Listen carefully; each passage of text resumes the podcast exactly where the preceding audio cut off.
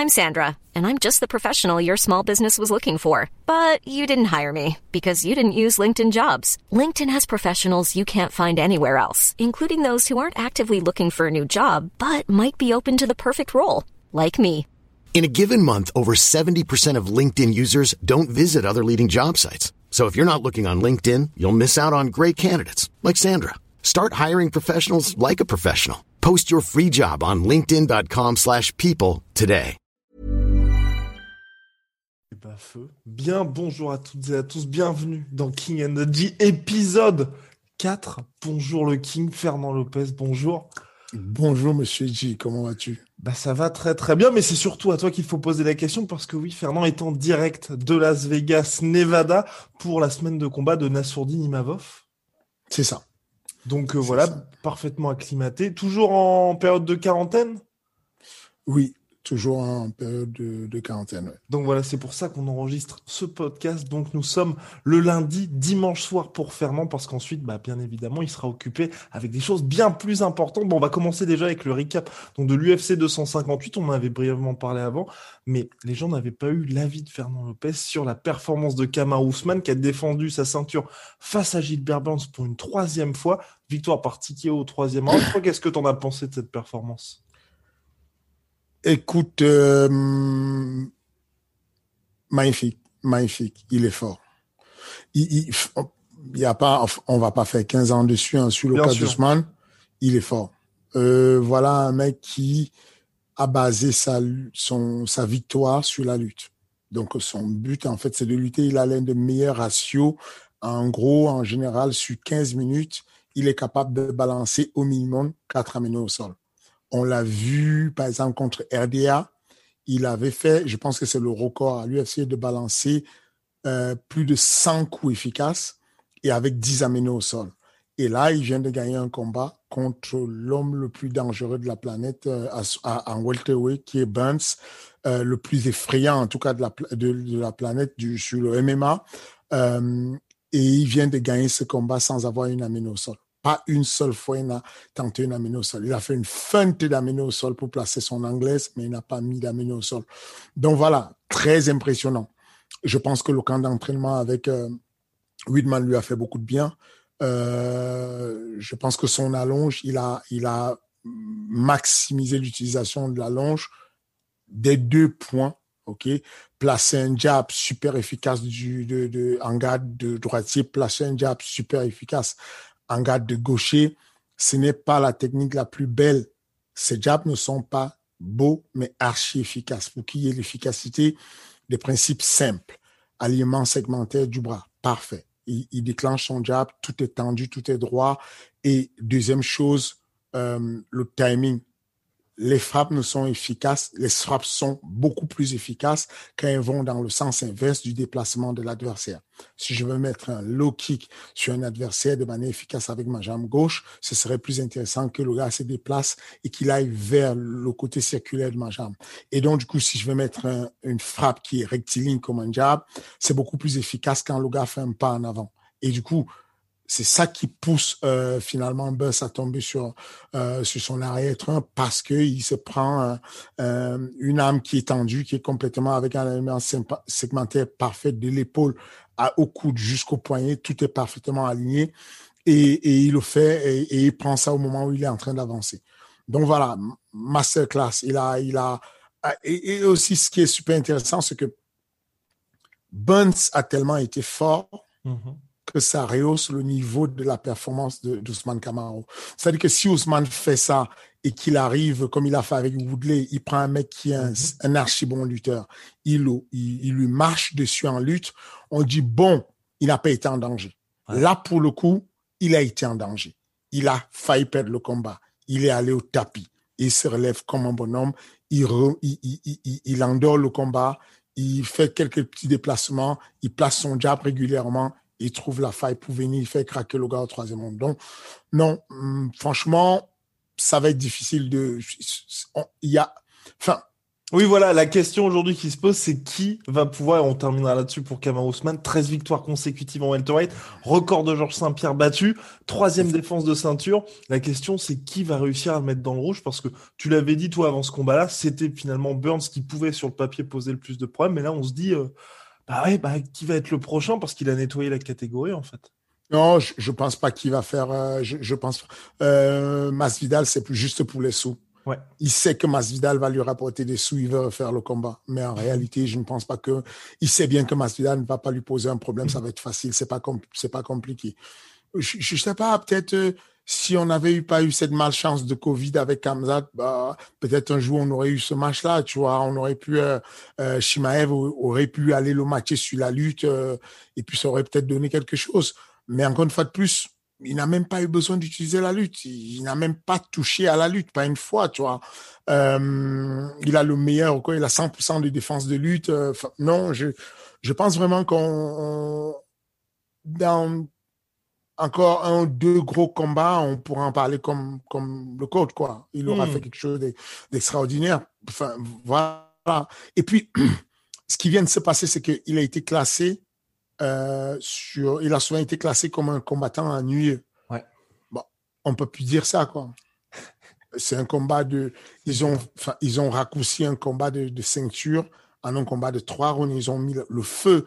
Burns mmh. a mis le feu et lui, il a su y répondre, quoi. On sait que, voilà, il, il n'a pas besoin de lutte pour aller mettre du spectacle et tout. Il a gagné de manière euh, très convaincante. Non, c'est parfait. Bien. Eh, eh ben, formidable. Bien, vous savez, désormais, Kionoji, vous pouvez poser des questions à Fernand Lopez. C'est très simple un petit commentaire sur la vidéo YouTube, on en sélectionne deux, trois, et la semaine d'après, eh bien Fernand va y répondre. Donc là, cette semaine, il va y avoir un sujet particulier sur self-défense. La semaine prochaine, ce sera la semaine prochaine ou la semaine d'après, la semaine d'après, non, la semaine.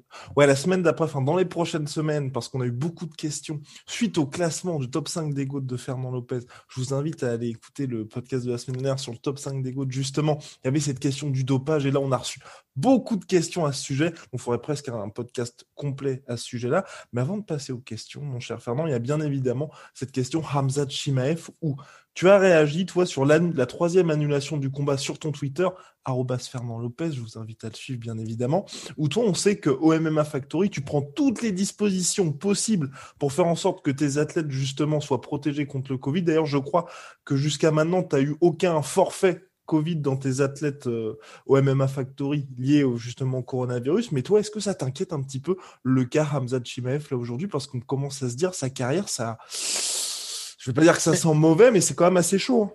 C'est inquiétant, pas simplement du point de vue de la carrière, parce que euh, c'est un jeune qui a été au ralenti pendant très longtemps. Il était au brève, on n'en parlait pas. Il est arrivé, ouais. il a fait une accélération. Il pourrait perdre un, une année comme euh, Messi Barbers qui a fait le Common Event euh, euh, hier et puis revenir euh, remonter la pente. Le, le, enfin, on a fait un retour là sur le combat de Kamara Osman, on m'a pas parlé du combat féminin qui était le common event que j'ai trouvé extraordinaire en termes de boxe. Alexa Grasso, c'est un génie de la boxe. Mm. Et puis, elle avait face à elle un rouleau compresseur. Une fille qui vient d'une blessure, qui a fait un an sans combattre ouais. euh, et qui a repris. Euh, euh, et je pense que quand Ramzat Shimaev, il pourrait euh, perdre une année et recommencer. Il n'y aurait pas un grand problème. Ce qui m'inquiète, c'est que le Covid ne touche pas ce genre de jeunes il est encore jeune et, et si le Covid a la forme dure et le, et le clou au lit, j'ai peur que ce soit quelque chose de beaucoup plus grave. Ah oui. Parce que les études ont prouvé que euh, sur cette, d'ailleurs, l'UFC aujourd'hui, pour des personnes qui ont eu le Covid, même si elles ont guéri, l'UFC demande euh, une euh, imagerie du cœur pour savoir si le cœur n'a pas été euh, endommagé, atrophié ou euh, ou en tout cas si le, le voilà le, le, le muscle cardiaque n'a pas eu un souci. Donc moi, j'ai peur de ça. J'ai peur que finalement, il ait eu une forme de Covid qui est euh, raison de, de, son, de son état de santé et qui ne puisse plus récupérer son système respiratoire comme il avait avant. J'espère que ce que je dis n'est pas ce qui lui arrive à lui. Mmh. En tout cas, seul l'avenir nous le dira. Bien maintenant, on va passer au gros, gros sujet de ce podcast-là, donc self-défense. Fernand voulait en parler, c'est un choix du King. Alors pourquoi ce choix, mon cher Fernand? Parce que. Euh, parce que c'est vrai que déjà, ça revient sur le tapis là en ce moment. C'est quand même un mm. sujet, on a l'impression que par rapport à l'actualité, les gens se posent beaucoup de questions par rapport à ça. C'est ça. Beaucoup, beaucoup, des gens se posent des questions. Il y a des, euh, on, a pas mal de doutes sur euh, finalement ce qu'il faut faire, ce qu'il faut pas faire. Et, mon côté euh, éducateur sportif, je pense que c'est un sujet qui pourrait être intéressant, qui pourrait intéresser un certain nombre de personnes. quoi faire? C'est quoi, c'est quoi la self défense C'est quoi le le pinchasilak C'est quoi le krav maga? C'est quoi Enfin, pourquoi pourquoi le faire? Est-ce que c'est utile? Est-ce que c'est efficace? Euh, et, oui, parce que euh, c'est ça la fameuse question. Est-ce que ça, prépare dans, dans, le réel finalement, dans la rue, voilà ce fameux truc? Est-ce qu'on peut ensuite avoir toutes les armes, tout ce qui est en place pour dans une situation réelle être euh, amené à bien se défendre? Mais j'ai envie de dire efficace par rapport à quoi? C'est la véritable question. La véritable question, c'est efficace, c'est toujours relatif à quelque chose. Euh, si je cherche un sport qui sera efficace pour le développement de la pratique de masse, par exemple. Est-ce que je vais, quel est le sport que je vais aller chercher? Je vais peut-être aller chercher un sport qui est accessible à tout le monde.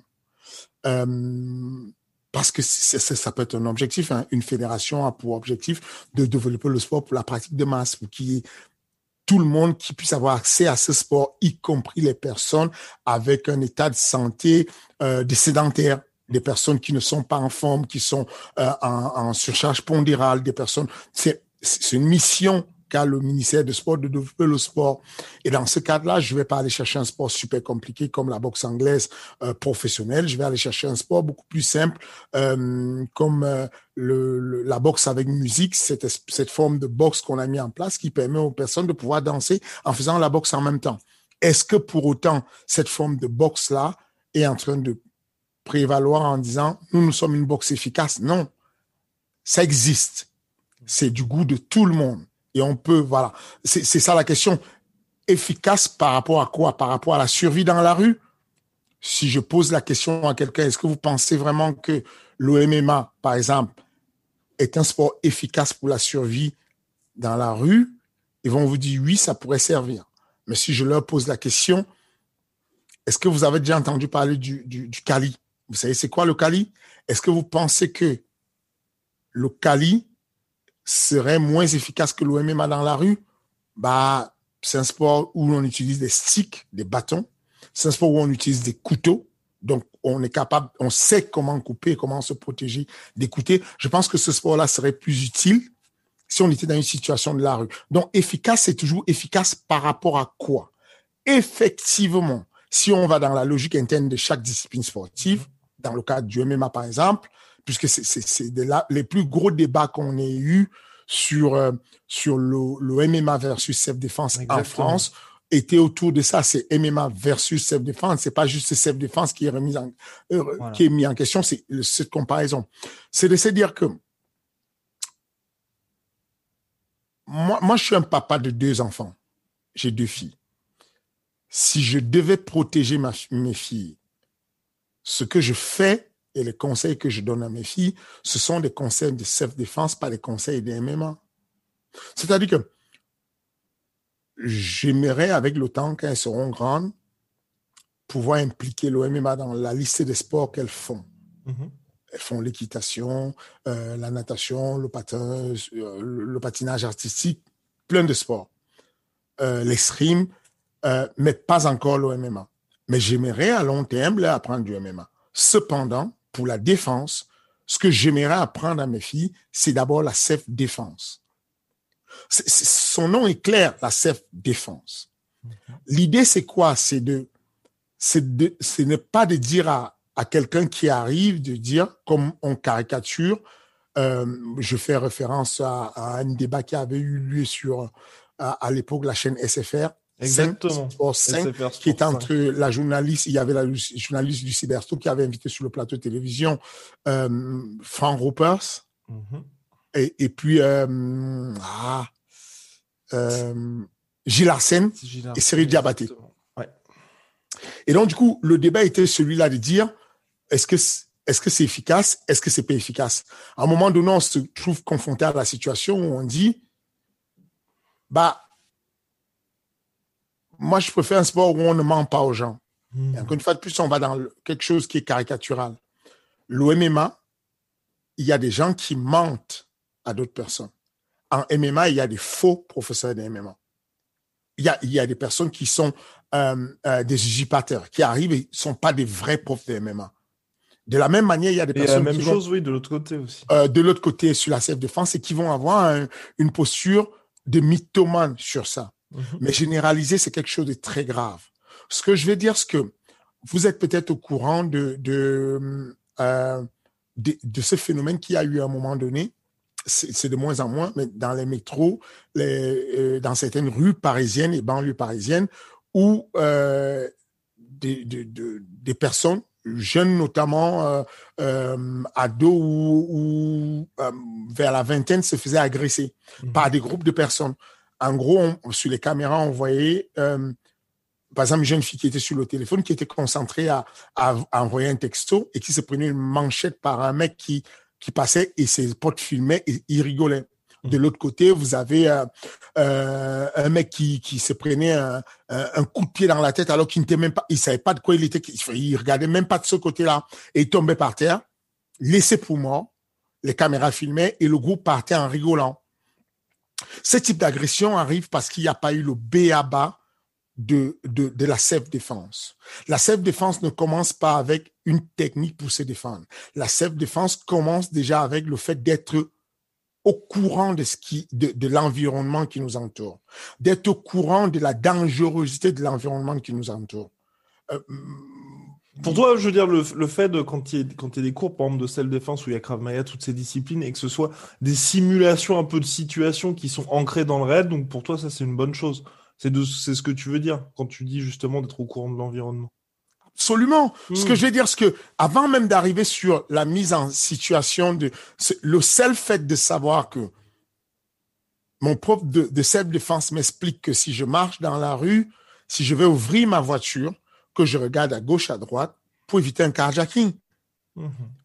L'agresseur qui voit un jeune homme ou une jeune fille qu'il a vu de loin comprend que l'agression va être compliquée parce qu'il n'y a plus l'effet de surprise. Mhm. Alors que si tu es naïf et que tu as euh, des écouteurs, tu n'entends pas de bruit, tu n'entends pas les pas de ton agresseur qui arrive, tu as les yeux rivés sur le téléphone, tu vas mettre la main sur ta voiture, mais c'est facile pour lui d'arriver en surprise et te mettre un coup qui va te sonner et, et qui va surprendre n'importe qui, y compris des, des personnes qui font le MMA. Mhm.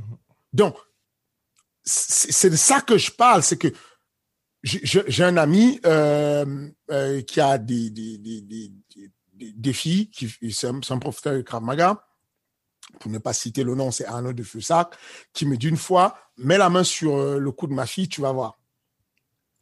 Et effectivement, je mets la main sur le cou de sa fille et je me prends un coup de pied dans le tibia, un coup de pied dans les parties et elle part en courant. Ouais.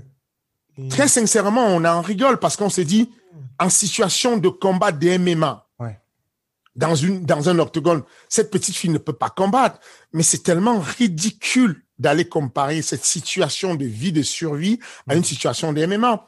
Ce qui vient de se passer, c'est que cette petite fille vient de montrer que elle pourrait se débrouiller si elle était enlevée, d'aller où il y a de la population, de se déplacer de 10 mètres pour aller trouver du monde qui vont l'aider à éviter un enlèvement. C'est aussi simple que ça, ça se joue à deux secondes. De dire que moi, je suis convaincu que je suis grand, je suis costaud, je vais enlever une petite fille. Je prends un coup de pied dans le tibia. Je me baisse pour, parce que j'ai mal. Enfin, c'est la notion de douleur. C'est une surprise. Pendant ce temps, je lâche la petite fille, puisque je la tenais par l'épaule, je la lâche pour, euh, aïe, bah, elle s'en va. Et, et ce petit temps d'avance, ça peut sauver une vie. Ça peut permettre à cette petite fille d'aller s'exposer. et Et, et on est encore en train de comparer la self-défense à ce qui se passe dans la situation de démonstration dans la salle de combat avec ce qui se passe dans l'octogone. Mais ça n'a rien à voir. Oui, donc finalement, pour toi, il n'y a pas d'opposition entre les deux. C'est Mais il n'y a pas complémentaire. du tout. C'est- deux choses complètement différentes. C'est-à-dire que je prends le cas de, de, de, de Anthony Smith. Est-ce que tu es au courant de ce qui arrive à Anthony Smith? Je suis en courant avec l'ancien lutteur qui avait pénétré illégal- illégalement dans sa maison, si je ne Voilà. m'abuse. Voilà. Donc, Anthony Smith il, il est chez lui. Donc un des meilleurs, oui, un des meilleurs light heavyweight de la planète à l'UFC. Ah oui, attention, attention, c'est-à-dire que Anthony Smith, c'est c'est c'est c'est un mec qui a qui a perdu contre John Jones à la décision serrée. Mhm. Ok, Anthony Smith, c'est quelqu'un qui a battu Mauricio Shogun, qui a battu Hector Lombard, qui a battu Rashad Evans. C'est un tueur à gage. On est d'accord que c'est un monsieur. Et il fait cette déclaration. Anthony Smith dit J'ai livré le plus dur combat de ma vie ce soir. Il dit J'ai mis tous les points que je pouvais, tous les coups qui étaient permis que je pouvais. Je l'ai frappé de mes poings, de mes genoux, de, de ma tête. J'ai frappé tout ce qui était possible pour neutraliser ce mec. Mais ce mec continuait à aboyer, il continuait à gesticuler, je n'arrivais pas à le maîtriser alors que j'avais, je lui rendais 30 kilos. On parle d'un homme qui était juste drogué, mhm. qui est entré chez Anthony Smith, qui ne voulait. En gros, le contexte, c'est qu'Anthony Smith, au moment où il se lève, il, trouve un mec qui crie dans son salon. Ça, Donc, Il, est pris de panique, il dit Mais, qu'est-ce qu'il me veut? Mhm. Sauf que le contexte qui n'est pas celui qu'on demande à la self-défense, c'est que Cyril Diabaté, par exemple, qui était sur le plateau, va demander à la self-défense, au lieu de nous faire des démos, il faut que vous alliez vous mesurer et qu'on voit si c'est mesurable ce que vous faites comme effet. Sauf que dans la situation réelle de la self-défense, le corps réagit différemment. À chaque fois que je suis agressé, mon corps ne peut pas réagir comme je suis en compétition. Déjà, quand je vais en compétition, le fait qu'il y ait euh, cette situation où je vais où je vais en arriver aux mains où je vais devoir dominer ou être dominé de la manière physique, j'ai des phénomènes physiologiques qui se passent sur mon corps. Ces phénomènes sont décuplés quand on est dans une situation avec autant d'incertitudes. Il n'y a pas un habit pour arrêter le combat. Je ne sais pas si le mec qui se trouve dans mon salon a un couteau, un, un pistolet, je ne sais rien. En plus, quand Anthony Smith met ce mec au sol, ce mec se met à crier le nom de quelqu'un d'autre. Et donc, Anthony Smith lui demande, tu es avec qui? Tu es accompagné de qui? Parce qu'il est pris de panique, parce qu'il vient de faire un takedown. Mais ce takedown n'a pas de sens s'il est au sol, à cheval sur le mec, et qu'il y a un autre mec qui peut lui mettre un penalty dans la tête. Donc, il est archi inquiet, archi inquiet au point où il va demander à sa belle-mère de lui apporter le couteau de cuisine. Mm-hmm. Enfin, on parle d'un mec qui est un light heavyweight. C'est-à-dire que c'est le mec, il a, il a, il marche avec 100 kilos, quoi. Il a un quintal. Il est fort. Il est athlétique. Il est solide. Il vient de faire la ceinture de l'UFC. Et ce mec-là dit, j'ai livré le plus gros combat de ma vie contre un mec qui avait 70 kilos à tout péter. Le mec mouillé 70 kilos. Et ce mec-là lui a rendu le combat le plus difficile de sa vie parce que élément surprise. Parce qu'à partir du moment où tu sais qu'il y a un mec dans ton salon ce qui se passe, c'est que ton système nerveux euh, neurovégétatif prend les choses en main et te met en panique et va installer ce qu'on appelle le chaos cardiaque dans ton cœur. Il va dilater ta pupille pour développer ce qu'on appelle l'acuité visuelle. Il va défaire une décharge d'adrénaline dans ta colonne vertébrale et de noradrénaline pour que tu aies toutes ces hormones qui te permettent de te défendre. OK, c'est les vestiges en fait de l'humanité. Il va multiplier ce qu'on appelle la diastole et la systole, les battements du cœur, qui vont faire que ton cœur pompe un peu plus de sang pour que tu aies euh, euh, beaucoup plus d'oxygène qui arrive, pour que tu puisses respirer un peu plus. Donc, élévation de la fréquence cardiaque, élévation de la de la de la de, de, l'amplitude respiratoire et tout ce qui va avec. Ça, c'est ce qu'on appelle le système nerveux neurovégétatif, donc la partie qui est euh, sympathique qui va se mettre en route pour faire tout ça. Du coup, tu es dans un état de stress qui n'a rien à voir avec la situation où tu vas en compétition et on te dit, tu vas mm. combattre pour trois rounds de combat. Donc, ce que j'ai envie de répondre à ça, c'est que si vous voulez quantifier les sports, allez mesurer des disciplines à discipline. Ça veut dire que si tu veux voir si le Krav Maga est efficace, va faire un combat de Krav Maga où on a le droit de te mettre des coups de coude dans la colonne vertébrale, où on a le droit de te mettre des coups de pied dans les parties, où on a le droit de te mettre les doigts dans les yeux, où on peut tirer tes cheveux, parce que ce truc-là change tout. Tu sais que si tu as un head movement, le mouvement de tête pour esquiver les jabs, si je te tiens les cheveux, tu n'esquives aucun jab, quoi. Enfin, tu es là, ma merci. OK? Donc, sauf, si, sauf si le mec est comme nous, hein, ou là, Voilà, si comme moi, effectivement, il n'y a pas de souci. Mais si tu as des cheveux, ça devient un peu plus compliqué. Je mhm. tiens tes vêtements. Tu ne peux pas tenir les vêtements en MMA. Mhm. Sauf qu'en situation de combat dans la rue, je te tiens les vêtements, tu ne peux plus bouger. Je te tiens d'une main et de l'autre main, je peux te frapper. N'importe qui devient, les armes changent, les règles changent. Je ne suis pas sûr qu'il y ait un combattant de MMA dans le monde qui puisse avoir une espérance de vie de plus de deux minutes avec un expert de Kali avec couteau sur la planète. Il n'y a aucune chance que ça arrive. Il y a pas, le mec de Kali, il a été formé pour enlever des vies. Hmm. Son rôle, c'est que je prends le couteau, je vais en V d'un côté de la tête pour couper la carotide. Je repars de l'autre côté, je coupe la carotide. Je redescends au niveau du corps, j'ouvre les intestins. J'ouvre le ventre pour que tes intestins se déversent. Je le passe de l'autre côté. Ensuite, je vais sous ta cuisse pour aller couper la, grosse veine, la grosse artère, je passe de l'autre côté de la cuisse et je remonte. En, trois, en six coups de, couteau, j'étais enlevé la vie, c'est fini. Ensuite, je termine avec, quand j'ai terminé dessus, je pique dans le cœur. Ça, c'est la première règle du Kali. C'est d'une efficacité légendaire. Comment veux-tu qu'un mec à qui on a appris de faire des jabs, de faire de la guillotine, de faire le triangle, aille survivre dans ce monde? C'est impossible. Quand tu as un mec comme euh, Pasturel, mhm. qui est l'un des, plus grands champions de boxe française qu'on a eu ici en France. Euh, aujourd'hui, je crois qu'il a 68 piges et tout. Mais va pas t'amuser avec lui. Mhm. Ce mec-là, il a fait de la boxe française. Il a été cinq fois champion, six fois champion de France en boxe française, champion d'Europe en boxe française. Ce mec-là, aujourd'hui, il est un expert sur le couteau, expert sur la self-défense. Mais dis-moi un truc. Est-ce que tu penses que ce monsieur, avec son âge, ses cheveux blancs, il se déplace dans la rue, il va prendre un Uber, il se fait agresser par son chauffeur d'Uber.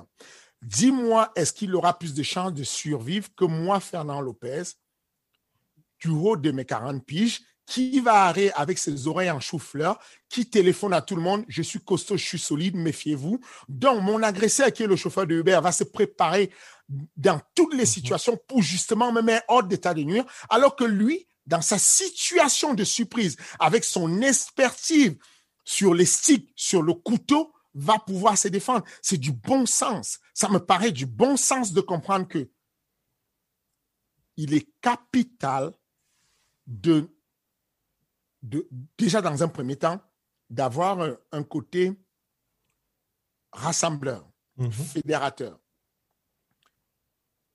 nous sommes des leaders, ceux qui parlons sur l'OMMA dorénavant.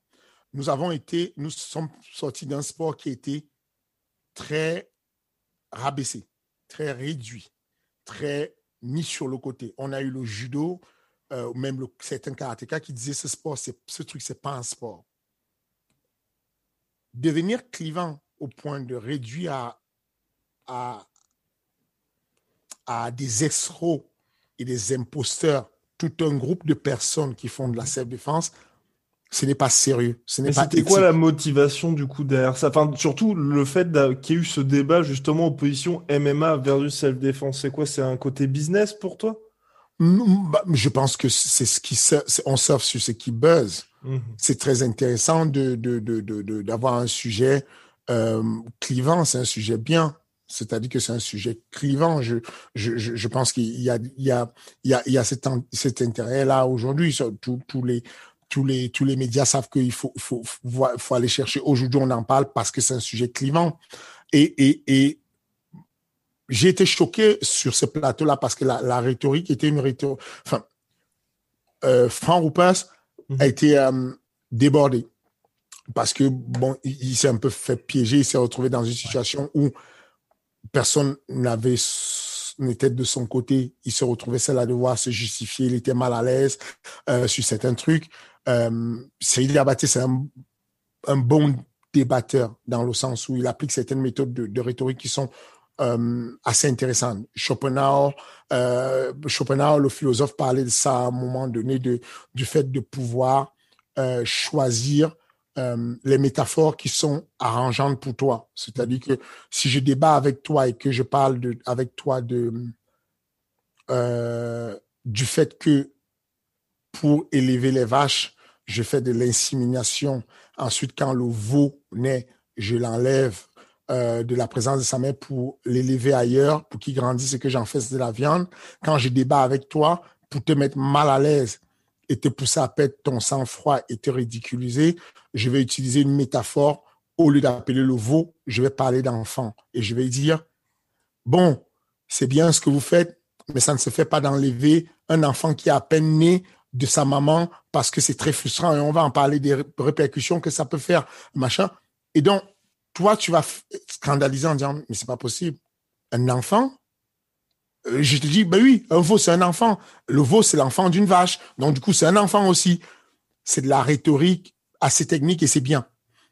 Et donc, euh, Franck Rupert se trouvait dans cette situation où Cyril Diabaté lui disait, c'est bien beau de d'entraîner euh, des personnes avec euh, des conditions physiques douteuses, leur arracher, euh, de, de brumer ses élèves et de leur arracher quelques cris de douleur, c'est marrant tu arraches les cris de douleur à des personnes parce qu'elles sont faibles, tu donnes une image, en fait, une métaphore qui est assez biaisée, le gars se sent mal sur le plateau, mais en réalité, qui n'a pas vu une vidéo d'un club de MMA où il y avait un mauvais professeur? Il n'y a pas de mauvaise, de discipline sportive, il y a des mauvais enseignants ou des bons, des bons enseignants.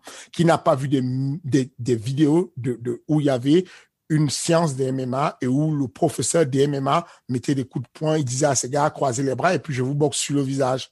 C'est dégueulasse, que ce soit en MMA, mm. que ce soit en Krav Maga, que ce soit en Pinch que ce soit en Muay Thai. C'est horrible, c'est honteux, c'est pas normal. Aller pointer ça et généraliser ça sur la self-défense, ce n'est pas normal du tout. Parce que la réalité, c'est que il y a, il y a plusieurs aspects dans une salle de sport euh, j'entends certains dire, c'est honteux d'enseigner à des personnes qui n'ont pas de conditions physiques. C'est horrible d'entendre ça. Entendre ça d'une personne veut dire que la personne n'a pas compris ce qu'on appelle APS, activité physique et sportive. Le but d'une APS, c'est simplement de mettre en activité le métabolisme et qu'on puisse faire du sport quel que soit ce qu'on fait. Quand je marche, je fais une activité sportive, la marche. Alors, je ne te parle pas si je suis en train de parler, faire de la self-défense et juste je fais ça. Mais c'est du sport, ça. Hmm. C'est-à-dire que nous ne sommes pas tous des champions du monde. Nous ne sommes pas tous des Ousmane Camaro. La Je prends le cas de, de, de, de Hiring for your small business? If you're not looking for professionals on LinkedIn, you're looking in the wrong place. That's like looking for your car keys in a fish tank.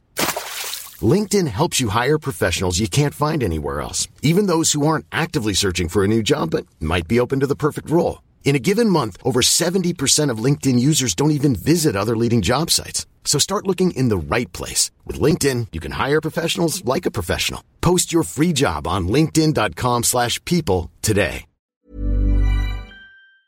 De, de Cyril Gann. Mm -hmm. Quand il a eu son pneumothorax, j'allais à l'hôpital tous les jours. Il avait fondu, masse musculaire fondue. Il était euh, complètement chétif, il n'était pas bien. Quand il avait des invités, il, me demandait de, de, de, de, d'informer les invités, euh, de pas trop lui poser des questions parce que ça les soufflait. Ce que je veux dire, c'est que si on revient à Cyril Gann, qui est un monstre dans la cage, qui est capable de gagner un combat de championnat du monde avec un seul poumon, quand il est malade parce qu'il a le pneumothorax, l'effort qu'on va lui demander comme entraînement que son préparateur physique va lui demander n'est plus le même quand il va faire de la réathlétisation après sa maladie. À chaque niveau de la vie, chacun son effort. Qu'est-ce qui fait qu'on pense que les un dixième de la population française qui est sédentaire, qui est en surpoids, n'a pas le droit à avoir une activité physique et sportive? Si on n'est pas tous égaux pour aller faire quelque chose de haut niveau en MMA. Et puis, d'ailleurs, je me pose la question, ces professeurs-là, ils ont quoi comme salle de sport? Hmm. Parce que moi, j'ai la salle de sport euh, sur laquelle des, des, pères et des, des, médias disent qu'on est numéro un en France. Hmm. Cependant, dans ma salle de sport, avec 700 adhérents, j'ai quasiment 600 personnes qui sont sédentaires ce sont des débutants, des personnes qui n'ont jamais fait de sport de leur vie, qui viennent s'inscrire dans ma salle pour faire le MMA dans la plus grande salle en France. Parce que c'est ça la pratique du MMA. C'est le développement de la pratique de masse. Le but n'est pas de faire de tout le monde des champions. Ensuite, la pyramide, elle est large. Et ensuite, petit à petit, ceux qui vont sortir du lot parce qu'ils ont une meilleure condition physique, parce qu'ils ont une meilleure adaptation sur la, la compréhension de la technique, la stratégie de combat, vont aller sur le bout de la pyramide et deviendront des champions. Moins de 10, moins de 10% de la de, de, de, des pratiquants de MMA font de la compétition. Et donc, ce que je veux dire par là, c'est que moi, quand j'entends parler des mecs dire, mais non, ils entraînent des personnes qui ne peuvent même pas faire 10 pompes et ils leur font croire qu'ils vont. Non, mais non, mais non. On ne peut pas m'accuser, moi, Fernand Lopez, parce que je reçois des personnes qui peuvent faire du MMA adapté. On ne peut pas m'accuser de leur vendre du rêve et de leur dire qu'elles vont aller se battre dans la rue et gagner des combats ou se défendre dans la rue. C'est pas ce que je fais. Ce que je fais, c'est que sur la base des compétences que l'État français m'a donné de pouvoir comprendre les différents profils quand on étudie, c'est à ça que c'est les diplômes d'ailleurs, c'est qu'on étudie les profils psychologiques.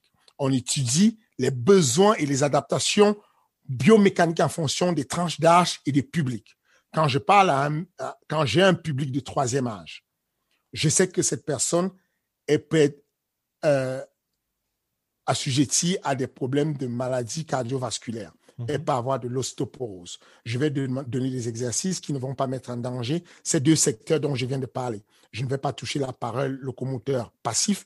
Je ne vais pas monter dans les hautes intensités sur ce qui est de l'adaptation cardiovasculaire. Ces personnes-là, quand elles vont me parler, elles vont me dire, ah, il fait beau aujourd'hui. Je vais répondre à la question oui, il fait beau ou il fait pas beau. Parce que ce sont des personnes du troisième âge qui sont retraitées et qui ont besoin de socialiser. Quand je vais parler à un petit jeune, qui, qui, a plus besoin de jeu, je vais lui mettre des situations ludiques. Je lui, et quand je vais parler à un petit, à, un, un, ado qui est à la force de l'âge et qui a l'âge d'or de la vitesse, l'âge d'or de la force, je vais lui développer la force, je vais lui faire du perfectionnement technique. C'est parce qu'on comprend tout ça qu'on peut avoir tous les publics dans les salles de sport. On n'a pas à choisir les publics et sélectionner un public qui est vaillant, qui est capable de faire de la compétition. On doit choisir un public, on doit prendre tous les publics et adapter notre pédagogie au public. Ce n'est pas l'élève qui suit le morphotype du maître, c'est le maître qui s'adapte et apprend à l'élève ce qu'il doit avoir. Donc, encore une fois de plus, quand on a un exemple de Smith Anthony qui te dit que dans l'élément de surprise, j'ai été battu, j'aimerais que nous, les sportifs de, sur les sports de combat modernes, qu'on ait l'humilité de se dire, moi j'ai essayé, hein, le penchasse là que j'ai essayé, le Krav Maga, j'ai pratiqué.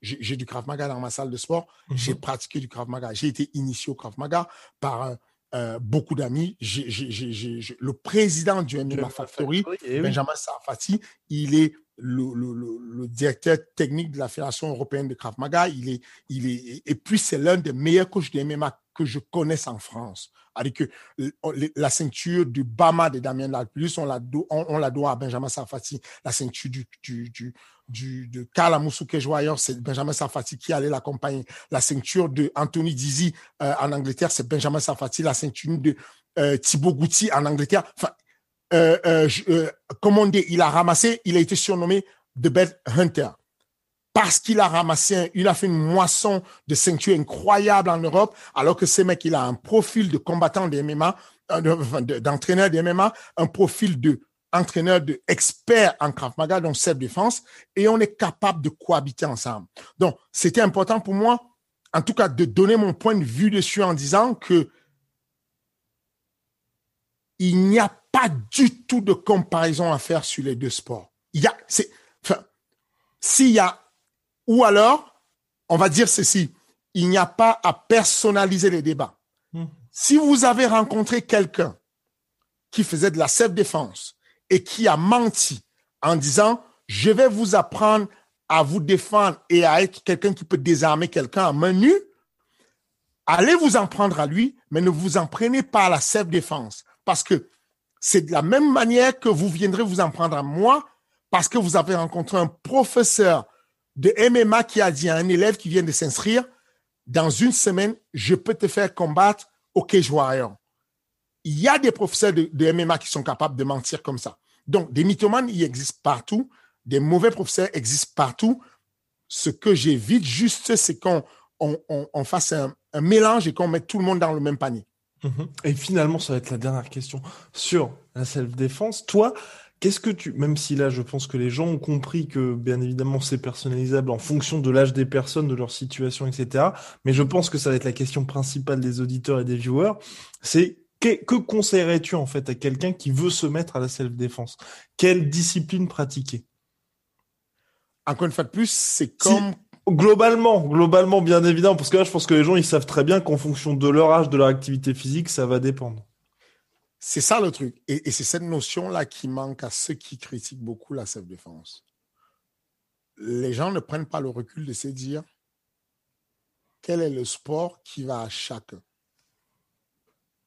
Moi, je ne serais jamais arrivé au MMA. Je n'aurais jamais de ma vie mis une salle, mes pieds dans une salle de MMA si je n'avais pas été blessé au rugby et à la lutte. Hmm. C'est suite à une blessure que je vais chercher un sport euh, qui est contrôlable. On me parle d'une forme de lutte où on peut taper si on a mal. Et je me dis, c'est mieux que la lutte libre et la lutte gréco-romaine. Je ne peux pas taper en lutte libre et Hmm. du gréco-romain. Et voilà comment j'arrive au grappling. Du grappling, je refais de la lutte parce que je me sens bien après mon opération. De la lutte, je refais du Muay Thai euh, et puis je vais passer au MMA par la suite. Tout ça pour dire que les personnes qui choisissent le Krav Maga et qui vont choisir le Penchassel, qui vont choisir euh, Oui, toi, t'as pas de discipline ultime, justement, dans cette... non, non. Quand, quand j'ai un élève qui me pose la question, euh, j'ai envie de commencer chez vous, euh, le MMA, mais avant de faire du MMA, j'ai envie d'essayer une discipline chez vous. Au. MMA Factory, on fait de la boxe anglaise, du show brésilien, du, de- du, du Muay Thai, euh, de, de la lutte libre, de la lutte gréco-romaine. Euh, et donc, je pourrais diriger. Non, je donne la réponse en disant vraiment, c'est en fonction de ce que vous avez comme appréhension dans la vie. Je vais m'expliquer. Si vous êtes quelqu'un qui évitait le contact, qui avait une zone de sécurité, ce qu'on appelle le cercle intime autour de vous qui est Mhm. très grand parce que vous n'aimez pas qu'on vous touche, à ce moment, ne commencez pas par le grappling. Commencez par le Muay Thai parce que vous aurez au moins de la distanciation ou même de la boxe anglaise. Ensuite, vous avez le Muay Thai où il y a de l'appréhension, où on peut mettre des projections. Ensuite, vous avez de la lutte et du grappling éventuellement où vous pouvez rester collé très longtemps. Si vous êtes quelqu'un qui préfère les percussions, voilà ce qu'il faut faire comme sport. J'ai- encore une fois de plus, euh, je prends encore une anecdote qui m'a marqué sur le débat en question, c'est que pour prouver l'efficacité du Muay Thai par rapport au full contact, Cyril Diabaté a choisi un exemple où il parlait de Rick Rufus. Rick Rufus, c'est un monsieur, un grand champion de full, full contact. Et Cyril Diabaté l'a battu. Donc, quelque chose de, génial, quoi. Cyril Diabaté, champion de, de, champion du monde de Muay Thai et tout. Donc, très belle technique de Muay Thai. Il réussit à battre Rick Rufus. Où ça déconne et où il y a une mauvaise consonance dans ma tête, c'est quand je l'entends dire euh, qu'il a été... euh, il est convaincu que c'était la meilleure, c'est c'est le sport le plus efficace, le Muay Thai, parce qu'il a gagné. Mais sauf que, effectivement, tu combats en Muay Thai, c'est normal que tu gagnes en Muay Thai. Enfin, enfin, voilà. Ou, ou même si tu combats en kickboxing, Oui. c'est normal que tu gagnes en kickboxing. Mais plus efficace en quoi? Puisque la logique instante du, du full contact dit ceci. Pour pouvoir valider un round, il faut que tu mettes plus de six coups de pied au-dessus de la ceinture par round. Donc, si jamais j'ai une jeune fille qui me dit, moi j'ai envie d'avoir de la dextérité sur les jambes, de pouvoir monter mon pied et mettre des coups de pied plusieurs fois, mais c'est efficace pour ce qu'elle va faire. Hmm. Parce qu'elle ne va pas peut-être faire l'UFC. Peut-être elle veut faire Stoneman, Stone Woman. Peut-être elle veut faire de la cascade. Elle veut faire un, elle va apprendre un sport de combat qui va être spectaculaire pour qu'elle face de la cascade, son métier, elle pourrait toucher beaucoup plus d'argent qu'à l'UFC en faisant doublure de cascade dans les films. Cette jeune fille, elle ferait bien d'aller faire ce sport qu'on appelle le full contact où on contrôle les membres inférieurs de manière plus aisante. Effectivement, dans le full contact, je ne suis pas sûr que Cyril aurait gagné Rufus. Est-ce que Rufus aurait dit, ah, le full contact est beaucoup plus efficace? Non le full contact ne peut être efficace que dans le full contact, le Muay ne peut être efficace que dans le Muay. Et puis, in fine, chacun choisit en fonction de ce qui lui fait plaisir. Je vais terminer dessus en disant qu'il est important qu'on comprenne que, de manière éthique, se moquer d'un sport qui est un sport de collègues, des personnes qui font, c'est une discipline sportive, c'est-à-dire que quand on va au forum des, des associations en début d'année, on a plusieurs sports qui sont là, au forum des associations. Nous sommes collègues. On, a, on, a, on a des, des, des, salles de sport. L'État français reconnaît la self-défense, lui donne la place qu'elle mérite. C'est pas à nous, des acteurs des MMA, ou même à d'autres personnes, qui que vous soyez, de vous moquer de la self-défense. Dans le sens où, de la même manière que des personnes qui n'ont pas encore le feeling avec le MMA vont se moquer du MMA, remarquez à chaque fois qu'on va diffuser, à chaque fois que l'équipe ou RMC poste un truc sur le MMA, comme c'est posté sur une chaîne qui parle souvent de football, vous allez avoir pas mal de commentaires possibles et vous aurez toujours un ou deux commentaires qui disent, et puis quoi encore, autoriser, euh, légaliser la guerre, autoriser la, la, la, bagarre de rue, et puis quand il y aura un mort, vous allez, vous allez mieux comprendre. Ça, c'est l'argument de quelqu'un qui ne connaît pas encore le sport. Et donc, comme il ne connaît pas que c'est quelque chose de nouveau, il, il est un fossoyeur du MMA. Ne soyons pas fossoyeurs de la self-défense se taire face à, à, des personnes qui prennent le plaisir de, de, défoncer une autre discipline sportive, même si ce n'est pas un sport de combat, même si ça reste une self défense, une autre activité physique et sportive, se taire face à ça, c'est être complice de la brimade.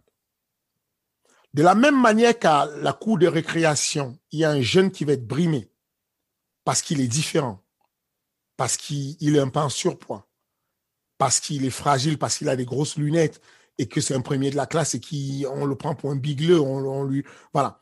Cette brimade-là qu'on vit, c'est comme ça que je perçois la brimade qu'on fait à la self-défense. Mhm. Je pense qu'il est du devoir de chacun d'entre nous de se réveiller et de dire qu'est-ce qu'on lui reproche à la self-défense concrètement? Qu'on s'attaque à des escrocs de quelque nature que ce soit, je suis à fond dessus. Mhm. Si tu es un dentiste et que tu es un, mythomane et que tu fais mal ton métier de dentiste, ce serait bien que l'ordre des médecins te radie. Si tu es un professeur de MMA et que tu es un mauvais professeur de MMA, ce serait bien que la région Île-de-France qui s'occupe euh, de, de, la surveillance des cadres professionnels te mette à l'amende et te stoppe si tu fais de la self-défense et que tu es un voleur et que tu escroques des gens en leur disant, écoutez, je vais vous apprendre la self-défense et vous verrez que dès qu'on vous agresse et tout, vous vous dépendez, vous avez tout gagné, on devrait te condamner. Mais ce que je connais, en tout cas, les, professeurs de self-défense que je connais, je n'ai jamais entendu ce genre de propos. J'ai entendu des gens qui préconisaient tout de suite, la première défense, c'est la fuite. La première défense, pour éviter le le, enfin, le, le mec qui est invaincu en bagarre de rue, c'est le mec qui n'a jamais Oui. bagarré. Exactement. OK. Donc, ces personnes préconisent ça. Ensuite, elles disent, si jamais vous sentez que vous n'avez pas choisi, mais il y a une agression qui vient vers vous, ou vous êtes dans une, dans une situation de pénombre ou un endroit où c'est sombre, Mhm. ayez le bon réflexe. Moi, quand je rentre dans ma voiture, je regarde à gauche ou à droite. Aussitôt que je, m'assois dans ma voiture, la première action que je fais, c'est verrouiller les portières de ma voiture. Peu importe que je sache faire le sport de combat, je verrouille les portières de ma voiture. Parce que l'effet de surprise, je ne peux pas la contrôler. Alors que si tu viens ouvrir ma portière et qu'elle est fermée, j'ai un moment de réaction. Même si tu pètes ma vitre après, je peux démarrer mon moteur et foncer. C'est déjà de la self-défense. C'est ça la self-défense. Avoir une attitude pour défléter, dévier une agression, c'est de la self-défense. Le langage corporel, quand je suis face à toi et que je te parle, toi, Guillaume, et que on commence à avoir une discussion où le ton, une, une dispute où le ton monte, si je lève mon menton, si je serre mes poings, tu comprends qu'on est en situation de conflit. Mhm. Je ne vais faire que élever le niveau de conflit. Si je te parle de manière posée, si je monte mes mains en, en disant attention, je ne veux pas me battre avec toi et que je fais un pas en arrière, c'est un signe qui montre que mon langage corporel montre que je désamorce la guerre. Ça, c'est de la self-défense. Ça, c'est le début de la self-défense, de dire at- attention, at- attention, tu vois, l'agresseur a toujours besoin de légitimer son attaque. Mhm. L'agresseur a besoin de sentir que tu lui donnes la raison d'attaquer. Tant que tu ne lui donnes pas cette occasion d'attaquer, tu es en self-défense. C'est ces méthodes-là qu'on apprend aux gens. Comment éviter à se faire attaquer. Si tu n'as pas encore compris ça, c'est très compliqué pour toi d'aller loin dans, dans, dans le game dessus. C'est très compliqué de, de, de, de penser que parce que tu maîtrises des techniques de MMA, tu pourrais te défendre en, en self-défense. Bien, nous sommes donc complets sur la question de la self-défense. N'hésitez pas si vous avez des questions supplémentaires à les mettre en commentaire là maintenant. Fernand, on est à 50 minutes dans King Energy épisode 4. L'actualité est assez chargée pour les membres du MMA Factory, plus particulièrement ce week-end parce qu'il y a Ahmed Salamov d'une part au FEN et Nassourdine Imavov d'autre part que tu vas suivre bien évidemment puisque tu es son head coach. Bah, aussi bien évidemment Ahmed Salamov, mais là tu es en présence physique, en présentiel avec Nassourdine aux États-Unis. On va commencer par Ahmed qui dispute son deuxième combat professionnel de MMA. Beaucoup d'attentes autour de, lui. L'adversaire a changé au fait. Alors, est-ce que tu peux nous en dire un petit peu plus sur Ahmed Salamov finalement? Euh, C'est compliqué d'en dire un peu plus sur Ahmed. On sait, on sait juste que c'est quelque chose. c'est compliqué d'en dire. C'est qu'on on, on en a, on en souffre beaucoup. À l'époque, j'ai beaucoup parlé de Slim.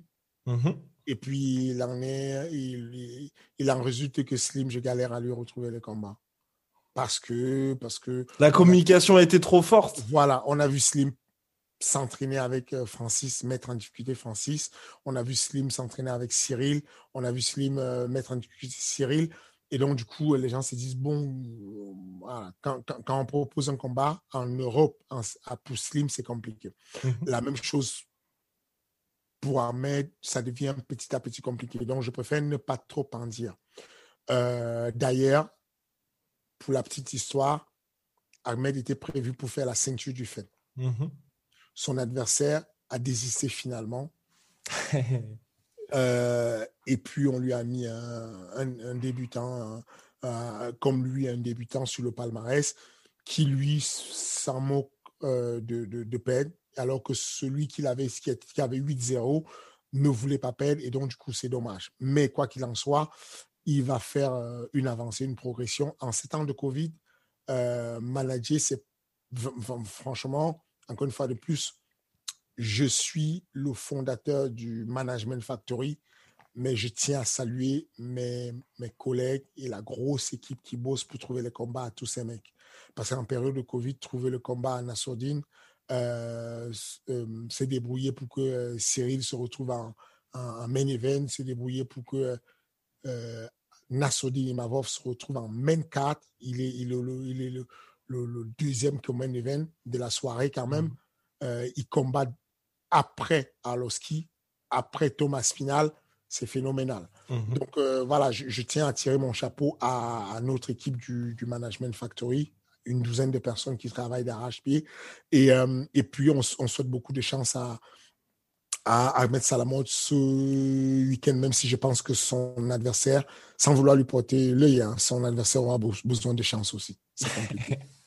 Bien, donc en tout cas, vous allez pouvoir suivre le fan en pay-per-view et bien évidemment, donc Nassourdine Imavov qui affronte Philos. Tu ne peux pas rentrer dans les détails, bien évidemment, mais c'est quand même un sacré combat.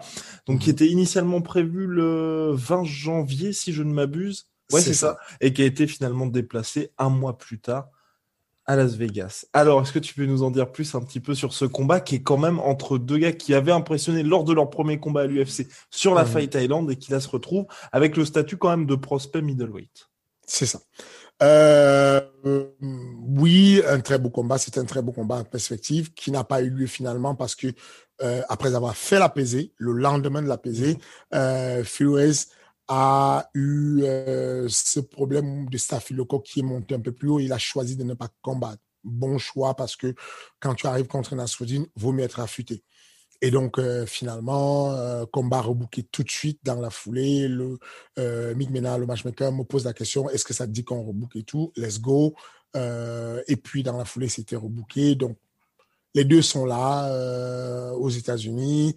Euh, Nassoudine a avancé depuis quelques jours il est déjà là. Euh, et puis, euh, et puis d'un autre côté, euh, Phil est là. Ça va être un gros combat. Phil, c'est un, mec qui, qui, à la base un grand lutteur, un bon lutteur, niveau national aux États-Unis, mais qui a des, de la dynamique dans les bras et qui a eu, je crois, le KO le plus rapide de, de sa division. Je ne sais plus exactement, mais 18 mhm. secondes, un truc comme ça. Exactement. Bah, voilà.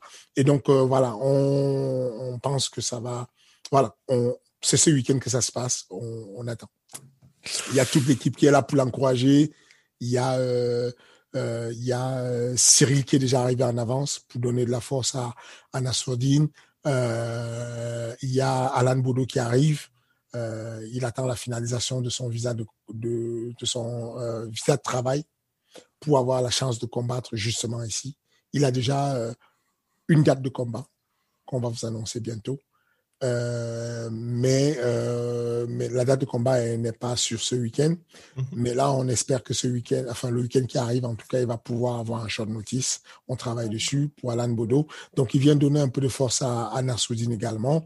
Et puis, euh, il y a qui d'autre Il y a Benjamin Safati qui, a, qui nous a offert la belle victoire contre Dos Santos quand même. Cyril gagne contre Dos Santos. Exactement. C'est euh, le head coach, c'était Benjamin Safati, donc il revient là, nous donner un coup de main euh, pour euh, et pour enchaîner également sur euh, le troisième combat de, de ces deux semaines pour le MMA Factory, qui sera celui de Cyril Gann contre le numéro 3 mondial, Jerzino.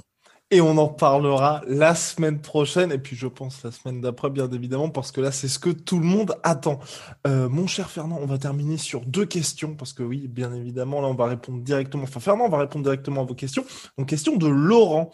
Est-ce que vous pourrez nous expliquer, s'il vous plaît, pourquoi il y a autant de différences dans le nombre de combats sur une carrière entre un combattant de MMA, boxe anglaise également, et Muay Thai? Merci à vous.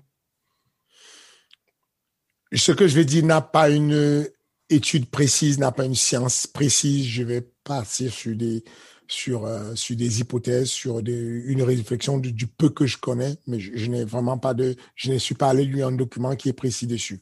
En gros, euh, je considère que les combats de Muay Thai euh, sont beaucoup moins engagés que ceux de boxe anglaise et ceux de, en tout cas, la récupération d'un combat de Muay Thai est beaucoup moins engagée que la récupération d'un combat de boxe anglaise notamment quand on dépasse les trois rounds, quand on arrive déjà sur les combats de six rounds en professionnel et d'un combat de MMA. Donc, du coup, on sait que les combats de Muay Thai, les combattants de Muay Thai, les Nat Muay, enchaînent pas mal de combats au cours de leur carrière. On arrive à des palmarès incroyables, souvent. Euh, et puis, euh, et puis à côté de ça, la boxe anglaise, comme je vous dis, les galas de boxe anglaise, notamment en France, sont, sont durs à organiser. la fédération de boxe anglaise, enfin, organiser un gala coûte cher pour les mm. promoteurs. Donc, du coup, c'est rare quand même les galas, alors que l'investissement pour faire un gala de, de Muay Thai, euh, il y en a, il y en a une pléthore. Et puis, euh, et puis, euh, moi, je, je, pense que c'est plus ça, c'est plus que le palmarès en Muay Thai n'a pas beaucoup d'incidence. Je peux avoir perdu un certain nombre de combats, mais continuer à gravir les échelons. Alors qu'en MMA, chaque échec vous amène plus vers l'arrêt de votre carrière et chaque victoire vous amène rapidement vers le sommet. Donc, le palmarès est, archi prépondérant dans le MMA, moins important sur la boxe anglaise, encore moins important sur le, Muay Thai. La, la, nature, la logique interne de la discipline qui fait que le Muay Thai est sur trois minutes, trois rondes de trois minutes ou des fois, voilà, voilà, fait que c'est pas si intense que ça et on peut récupérer rapidement, mis à part le fait que les membres inférieurs sont euh, ont la stase veineuse, ce, phénomène-là où euh, on a, on peut avoir euh, de, de, le sang qui va se, qui va, qui va aller se stocker en, dessous, et puis éventuellement des, des contusions au niveau des, du tibia, des tibias contre tibia où ça peut faire mal. Mais voilà, c'est ce que je vois comme bon sens et logique sur la question. Mais encore une fois de plus, quand je vous donne un avis, prenez l'habitude d'aller double-checker, triple-checker parce que je n'ai vraiment pas le monopole du savoir dessus. Je pars sur des réflexions hypothético-déductives, je pars sur des choses de bon sens que je connais, mais je ne suis pas, je ne vous garantis rien dans ce que j'ai dit. Et puis même quand les gens regardent les combats de Muay Thai, c'est vrai qu'il y a aussi moins d'intensité sur l'ensemble des rounds en comparaison, par exemple, au combat de MMA, bien évidemment. Fernand, question de Mathieu, qui pense à toi et qui, je pense, a vu tes photos sur Instagram et se dit, dis donc, il est quand même sacrément enfant pour un quadragénaire. Question un peu atypique. Fernand arrive-t-il encore à s'entraîner pour lui-même? Comment fait-il pour gérer tous ses engagements business, entraînement, déplacement Quid de sa méthode pour récupérer rapidement? Donc je pense que là, c'est par rapport au sommeil. Merci pour tout. Voilà. Euh, très sincèrement, je, ne, je, je, je, je, ne, n'ai pas la magie.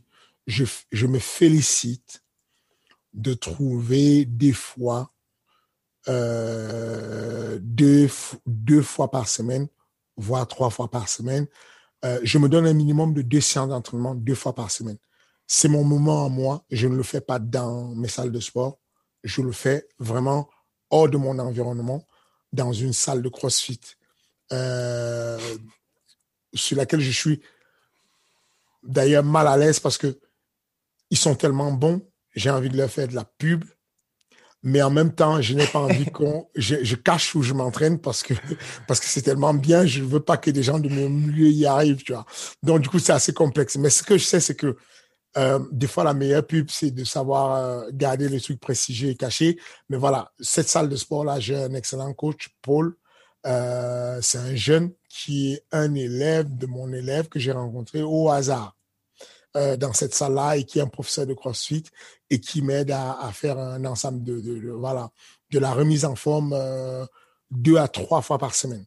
Donc ça c'est ce que je, je me donne euh, comme je je me donne deux journées de la semaine où quoi qu'il arrive je commence par cette activité-là tôt le matin et ensuite je vais à ma salle de sport pour continuer à travailler ou bien je vais à, mon bureau vaguer à mes, occupations et ce qu'il y a à faire.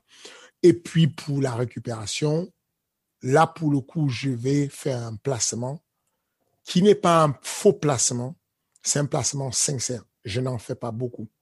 Mais MyProtein a une section dédiée à des petits produits magnifiques c'est dommage, je ne peux pas m'élever parce que de l'autre côté, sur, ma, sur mon bureau, de l'autre côté, euh, j'ai le, le, micro connecté, ça va prendre du temps, mais de l'autre côté, j'ai un petit produit qui est juste sympa, qui est simple et qui me permet de récupérer du jet lag, du sommeil, des machins. Ce sont des multivitamines, c'est archi nature, archi simple et tout. Allez regarder sur MyProtein, checker sur la rubrique de, LC et tout, il y a la santé et tout ça, et vous allez trouver ce qui vous va. Il y a, y a, vraiment, euh, voilà quoi, je, je, je me régale, ils font des petits trucs sympas. Et on me dit dans l'oreillette qu'avec le code MMA, il y a moins 45% de réduction, surtout MyProtein. Qu'est-ce qu'il est bon. donc bon, donc en plus, en plus, Fernand vous donne des bons plans. Bon bah voilà, le King, merci beaucoup pour cet épisode, cette heure donc euh, de réponse aux questions. Vous pouvez bien évidemment toujours les poser en commentaire. Et la semaine suivante, on revient bien évidemment sur ce qui s'est passé. La semaine prochaine, on parlera de Nassourdine, de Cyril. Donc ne vous inquiétez pas parce que je sais qu'il va y avoir beaucoup de questions là-dessus. Fernand va y répondre. Enfin, tout ce qu'il peut répondre, bien évidemment, parce que le podcast de la semaine prochaine risque d'être particulièrement suivi. Sking Energy, c'est disponible sur toutes les plateformes de streaming. Donc bien évidemment, Apple Podcast, Google Podcast, Deezer, Spotify, Podcast Addict et j'en passe. On se retrouve la semaine prochaine, mon cher Fernand. À la semaine prochaine. Mais les gars, juste avant de partir.